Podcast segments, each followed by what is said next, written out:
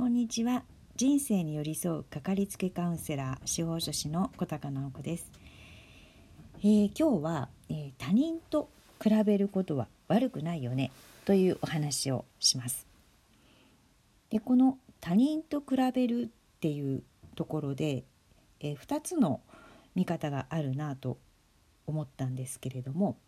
1つ目がまあ私の世代はですね私が生きてきた世代は、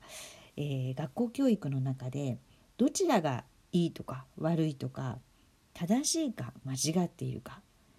ね、あのどちらをかを選べみたいな、まあ、テストの答えといえばそういう感じであの問題は作られてきたんですよね。なのでその正しいか間違っているかっていう、えー、選択肢を与えられてどちらかを選択するという考え方が、えー、染みついて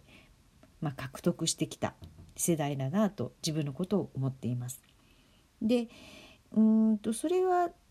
うん他者と比べてそ,、まあ、そういう考え方が染みついた結果他者と比べて優越感に浸ったり、まあ、自分の方ができてるみたいなね。うん、でうん逆に自分は、まあ、あの人よりダメだみたいなそういうふうに思う感情が湧いてくるっていうまあ、デメリットというかねあの、まあ、マイナスの側面はあるんじゃないかなと思います。でただ時と場合によってはその考え方があることでうん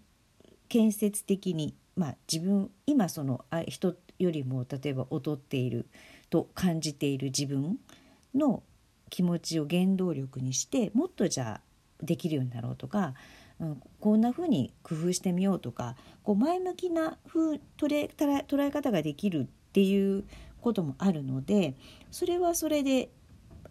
うん、プラスに転換していける場合もありますよっていう点ではいいと思うんですよね。で何がそのうん他者と比べるっていう正しいか間違っているかとかどちらがいいか悪いかっていう二者択一の考え方の弊害という意味では常にそういうね捉え方しかできないっていうことで視野が狭くなると自分を苦しめることがありますよっていうことだと思います。でもう一つは、えー、そのね他人と比べるっていう意味であの利点というかいいこれは素敵だなっていう思うのは、まあ、そういうそうあるそう普通は普通はというかそう他者と比べるっていう視点があることで得られるものというのがもう一つにあるなと思います。それはですねあの昨日たまたまですねアートを楽しむ体験講座っていうのに参加しました。講師は国宝伝道師の宗像智子さんという方なんですけれども、えー、智子さんはあの大学で心理学も学んでこられたりしたので心理学の視点も持ってそのアートの楽しみ方鑑賞の仕方のポイントみたいな、まあえー、90分のね、あのー、導入セミナーだったんですけれども、まあ、そこで、まあ、感じたところで言うとうんその同じ絵を見ても見る人によって注目するポイントが違ったり感じ方が違ったりうん、見えるものが違う、まあ、人は見たいものを見るので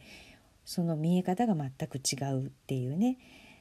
でそこからその自分自身の価値観だったりとらわれている。なんかもうそこにこだわらなくてもいいのにっていうところもね自分の中に見えてきたりする。でそれはうんその他者との違い視点が違うっていうことで明らかになることもあるしその絵を通して見えてくるものももちろんあるんですけれどもそれをその他者の視点を通すことで素直に受け入れられるっていうのかななんか自分と他の人との違いを受け入れられるそうすることでその自分の価値観だったり大切にしたいものを見えるっていう体験をね、えー、しました。でそれはまああの心理学の中でもアートセラピーとか、まあ、コラージュとか、まあ、いろんなあの投影と言われる技法を使ってねあのやることがあるんですけれどもその中でもやっぱりその自分自身を投影するっていうだけではなくて他人との見方の違いを知ることでより深まるっていうことがあると思います。はい、なのでその今日考え始めたところのポイントはその他人と比べるって悪くないよっていうところなんですけれどもその悪くないと思うところの一つとしてはそのたとえ間違ってるか正しいかっていう選択肢の中であったとしてもその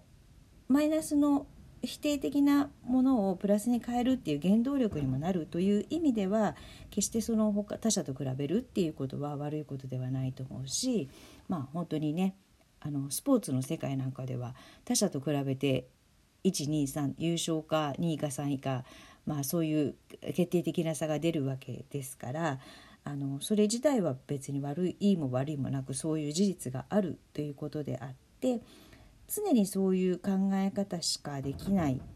とか、えー、そういうものの見方がしかできないことで自分を苦しめたり、うん、他人をこう下に見たりとか他者を貶めたりとかそういう、まあ、マイナスの点があるんだっていうことが分かっていれば決して悪くないんじゃないかなと思います。そしてもう一つが、えー、他者と自分の中の違いを事実として認める違いをこう受け入れるっていうのかなっていう目線があることで、えー、自分自身のそのこれまで気づかなかった価値観だったり、えー、世界が広がるっていう意味ではやっぱり他人のとの違いを認識するって豊かにすることなんじゃないかなと思います。はい、えー、とも子さんのその講座の方はまだ、えーと、体験講座が、えー、今月3月にも、まあ、開かれるようなので、えー、アートを通じてですねそんな体験をしてみたいと思われる方は、えー、国宝伝道師宗像智子で、え、検索していただくとおそらくホームページにたどり着けると思うので、え検索してみてください。アートっていうとねなんか私もそうなんですけどなんかちょっと敷居が高いとか、えー、自分には絵心がないとかね、えー、鑑賞する、まあ、センスがないみたいなそういうふうにこうザクッと捉えがちなんですけれども、まあ、そうじゃないんだよっていう新しい視点